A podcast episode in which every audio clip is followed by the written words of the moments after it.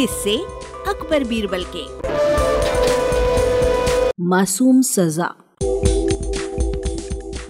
एक दिन बादशाह अकबर ने दरबार में आते ही दरबारियों से पूछा, किसी ने आज मेरी मूछे नोचने की ज़रूरत की, उसे क्या सजा दी जानी चाहिए? दरबारियों में से किसी ने कहा, उसे सूली पर लटका देना चाहिए। किसी ने कहा, उसे फांसी दे देनी चाहिए। किसी ने कहा, उसका गर्दन धड़ से तत्काल उड़ा देना चाहिए। बादशाह नाराज़ हुए अंत में बीरबल से पूछा, बीरबल, तुमने कोई राय नहीं दी? जहाँ पना, खता माफ़ हो। इस गुनाहगार को तो सजा के बजाय उपहार देना चाहिए, बीरबल ने जवाब दिया। बादशाह हौले से मुस्कराए और बोले, क्या मतलब?